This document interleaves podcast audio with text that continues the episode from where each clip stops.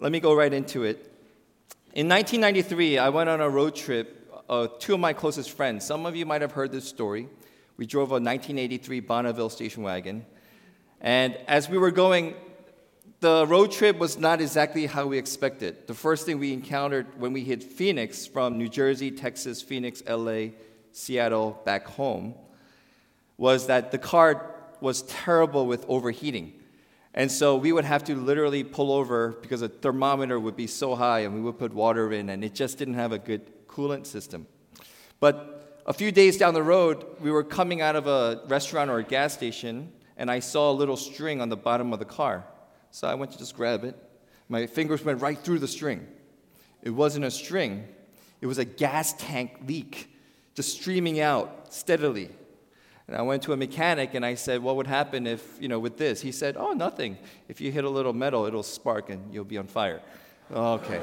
so, um, somehow we prayed and God got us to fix it without spending too much money. There was a patch. And 30 days later, we made it back home after a whole month driving across the country. Some things in life do not go as planned, like this road trip. When you receive a call of God, and every single one of us in Christ will receive a call of God. It almost always does not go expected as you imagined it. Almost always. Um, and so let me show you this graph. So this is God's call.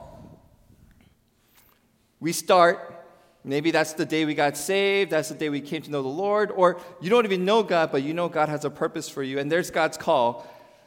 The shortest distance between two points is a straight line. That's what we expect. And you all know what, what to look, how it looks. That's how it looks. Your life is a constant journey to get to God's call, fulfill God's call, to be faithful to it. And you're like, where am I going? Why is this happening to me? And so, this is everyone who is responding to God's call. It, this is our lives. And so, for example, we've already experienced this through challenges, surprises, and even death that God's people go through all of these challenges as they enter and say yes to God. And so, we know, even in the most simplest sense, if God calls a man and a woman to be married together, is the marriage happily ever after? No, we know that young man or woman gets called to mission. Is it smooth sailing? I am responding to God's call to go to Thailand. Is it smooth sailing? No. We know that if God calls families to raise up children in the Lord, disciple them, love them, make them know and love Jesus Christ and know His love for them, smooth sailing? No. And so God's calling is never easy. And so when we look at God's salvation story and the call for Moses and Israel to leave Egypt, I really think they were thinking, we're done, we're free, life is good.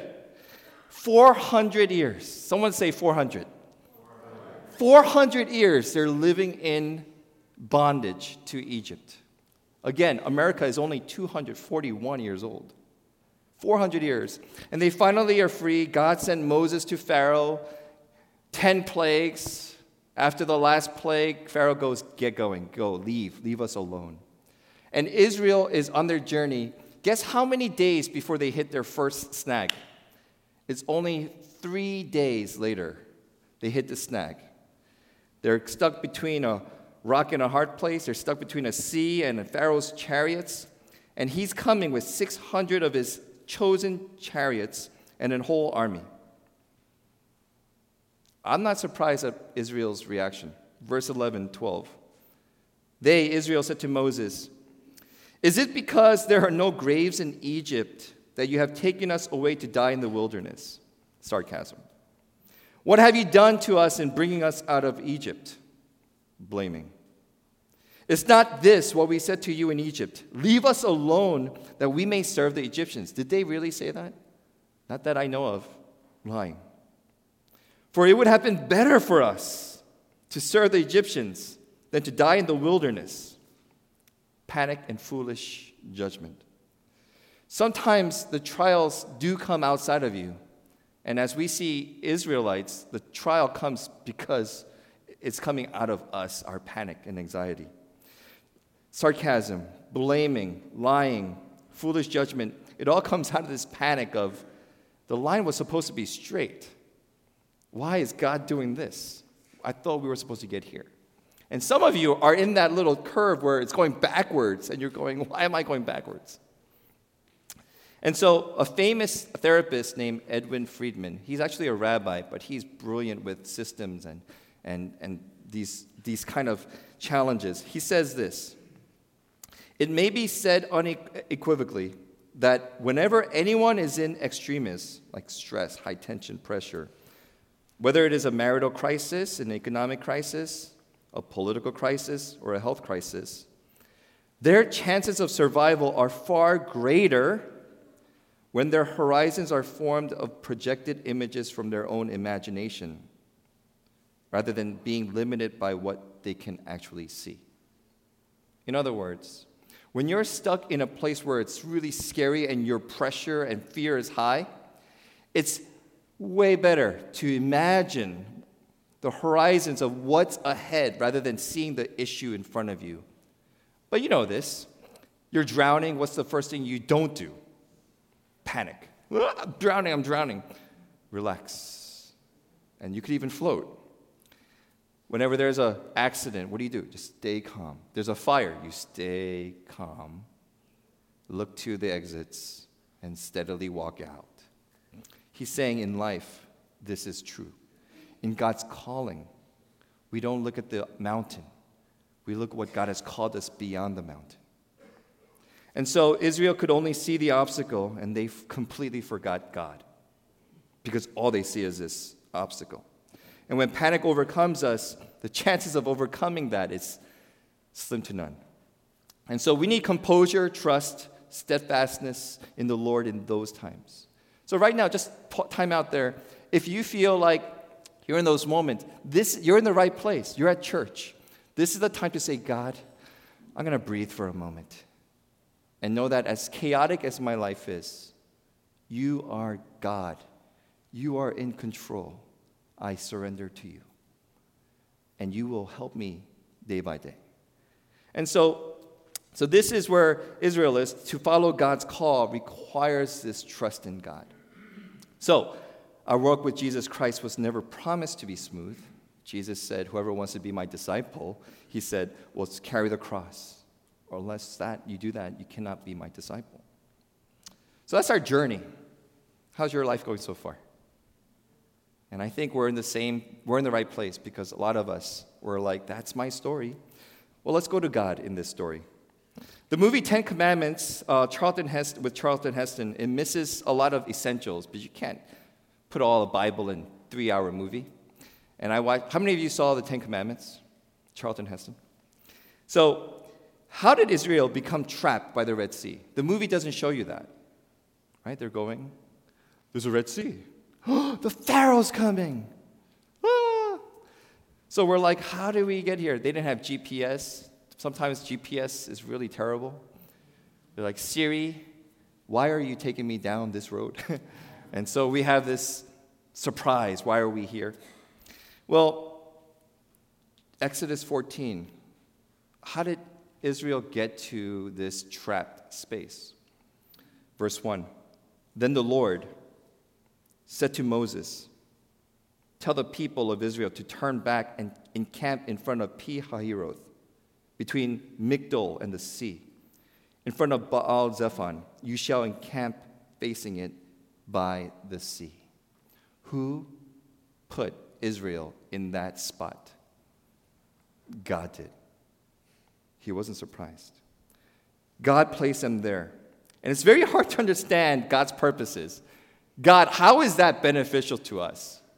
And sometimes the Bible tells us he, he tells us he's going through a different route so that people don't get into wars and then they go back. He knew their hearts, so he says, We're going to go on a long journey. Sometimes he doesn't tell, Why are you in this situation? I still am amazed. God, how did we end up in California? How did my family, of all places, end up in California? Disneyland, not bad. Thank you, God.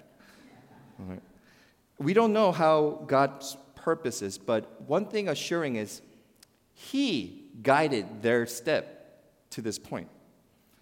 And so I love this verse in the 1 Corinthians chapter 13, the verse on love. Love is patient, love is kind. There's a verse in that chapter, it has this verse. Ready? For now we see in a mirror dimly. They don't have a good mirror back then. They used copper and they polished it, and you see a, like a weird version of yourself. But then we will see face to face. Now I know in part, but then I shall know fully, even as I have been fully known. In other words, we can't see clearly now, but there will be a time when we are with God that everything in your life that didn't make sense will become clear. It's just not now. So, who do you trust? You go back to God. So, here's what we look at we look at Moses in verse 13, and Moses said to the people, Fear not, stand firm and see the salvation of the Lord, which he will work for you today. For the Egyptians you, whom you see today, you shall never see. The Lord will fight for you. You only need to be silent. I like this because Moses says, Here's God's part. He's going to save you, He's going to deliver you. Here's your part. This is one of my favorite parts. You only have to be silent. Do you know what the word silent in Hebrew is? In Hebrew, it's karash. It literally means get your mouth closed. It means what you're thinking, and we're going to say it in church today. It means trust God, you only need to shut up. That literally is, it's not just be still, it means close it. What is Moses saying? In your panic, Stop blaming, stop lying, stop being sarcastic. Just close it and listen, as Rick was sharing before, to what God will do. And we need wisdom to know when to stand up and charge and when to listen and be silent. Dwight Moody said this real true faith is man's weakness leaning on God's strength. Can we say, can we say amen to this? It is good to be weak when we lean on God's strength. Amen? Whew, weakness is great. It makes me realize I am not the Savior here. So I have a fun question. Did Moses had more faith than Israelites? How many of you think Moses had more faith, better, stronger faith than Israel? How many think Moses had same faith as Israel? How many don't know? And you're just, just let's get going, Jason. I don't think Moses had more faith than Israel. You know why? Because when you go back earlier, I think Moses was calm and cool because he knew God's plan. Who was God talking to? Moses. Moses knew what was going on. Moses didn't go, I know, I have faith in God. He, he just knew God's plan better. And so, knowing God's heart builds faith and trust. What does that tell us? Intentional time alone with God that you and I have we get to know God's heart. When we know God's heart, we get to know God's purposes a little bit clearer. So, what must we be? We need to be people who spend time with God and His Word, spend time listening for God, and intentionally slowing down for God. So, God's response is the Lord said to Moses, Why do you cry to me? Tell the people of Israel to go forward. Stop talking, stop praying, literally, get moving. And sometimes when you feel stuck, the best thing to do is just keep going. Keep your mouth closed. Don't just sit there. God's like, What are you doing? Just praying. In Bible study, we talked about this. If this place is on fire, we don't go, Let's pray together to see what we need to do. God, help us in this fire. I think God's going to be like, What are you doing praying? Stop praying, get through the door, exit. And that's what he's telling them. You know, in the past 10 years, I think I literally prayed most in my life, my whole life. And I'm only 20 years old. That was a lie. That was a lie. Uh, but I did pray most of my 10 years. Why? I had a struggling marriage 10 years ago. I have three children I have no clue how to raise well. And now I'm a pastor of a church. How are you going to get through that? Prayer. The only thing I could do is prayer. And in those years, when you feel this tension and when you feel this anxiety, I have a confession to make. I wrote letters of resignation three times in this past 10 years. 2010, 2014, and 2017. I remember them. It's not easy.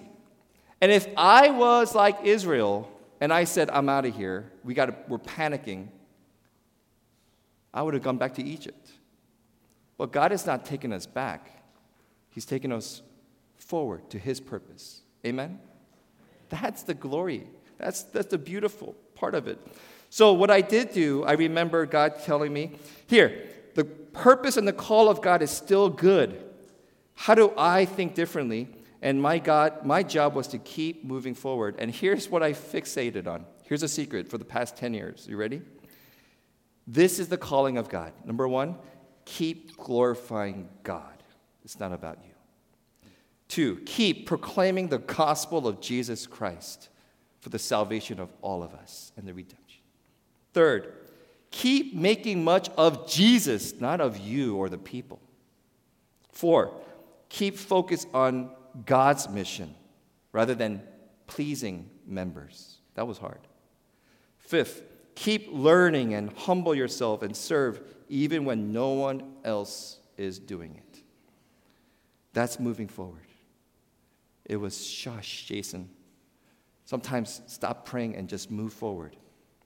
Sometimes you have to stop and just keep listening to God. And the key is we must be in God's will and God's call. In other words, if I'm robbing banks and I'm about to get arrested and I say, God, please remove this barrier, the cops, don't let them arrest me, he, he may let you get arrested because he loves you. But if you're in God's calling and church is hard, sometimes God will show his timing and he will be with you in his perfect way. So, we must be fully surrendered to God. I have a cartoon here. Let's go back, and we're almost done. And so, there's a cartoon here of Moses. And this cartoon of Moses, if you look at it, it says, it's mom, Moses' mom saying, Stop that, Moses, and take your bath. And a naked baby is going like this. Now, the cartoon's funny, but here's the kicker Moses didn't have any power. It's a funny joke, but it's theologically completely wrong. Who was behind the power to split the sea? It was God. God merely used Moses to lead Israel. It was God who saves. Now, this is key. Who is our Moses? Is it your mom and dad who brought you to church and left great memories? Maybe. Is it the pastors who built this church and who are, who's leading it, working so hard? Are they the Moseses that we need? No. You know, in verse 16, there's something, and I'm stretching here, but it says, Lift up your staff. God is talking to Moses. Moses, lift up your staff, stretch out your hand over the sea and divide it, that the people of Israel may go through the sea on dry ground.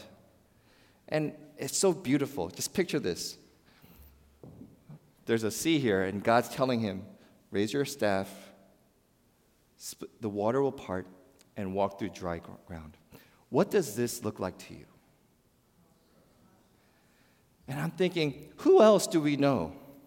Who else do we know that delivered people from slavery and death by stretching out his hands? Who else do we know that saw God's, that knew God's plan of deliverance and he walked to the cross to the very end and said, Let it come.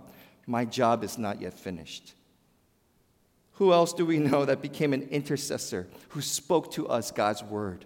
Was God. Jesus is our true and perfect Moses.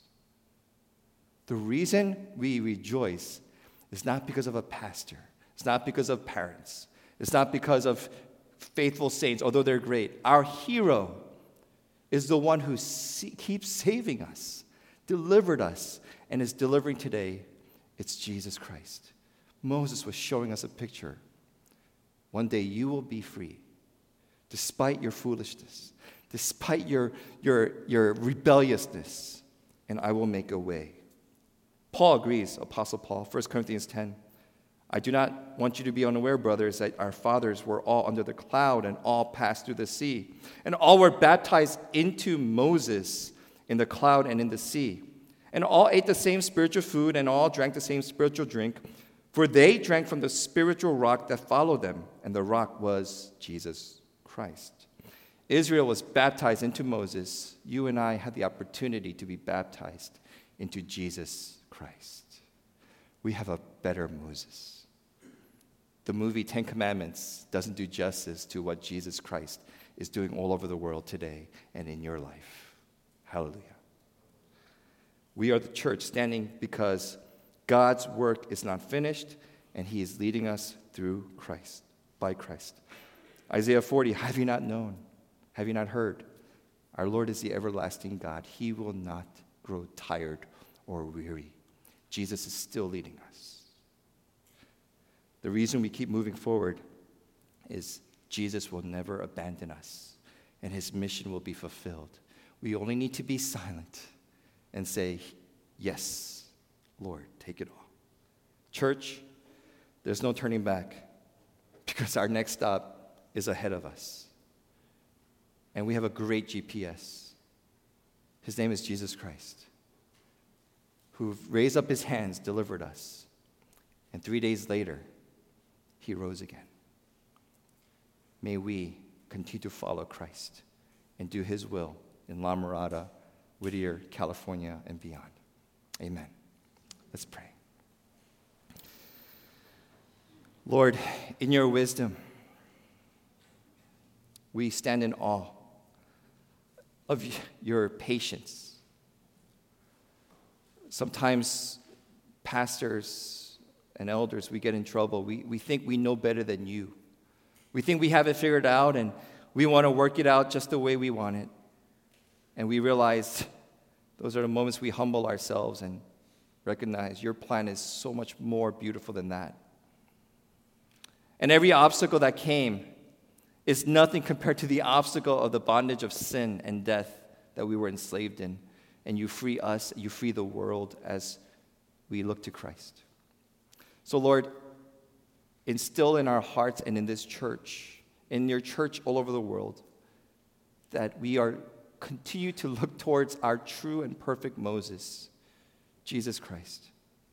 And as we celebrate the communion that he gives us, may we be nourished and faithful to you. We pray in his name. Amen.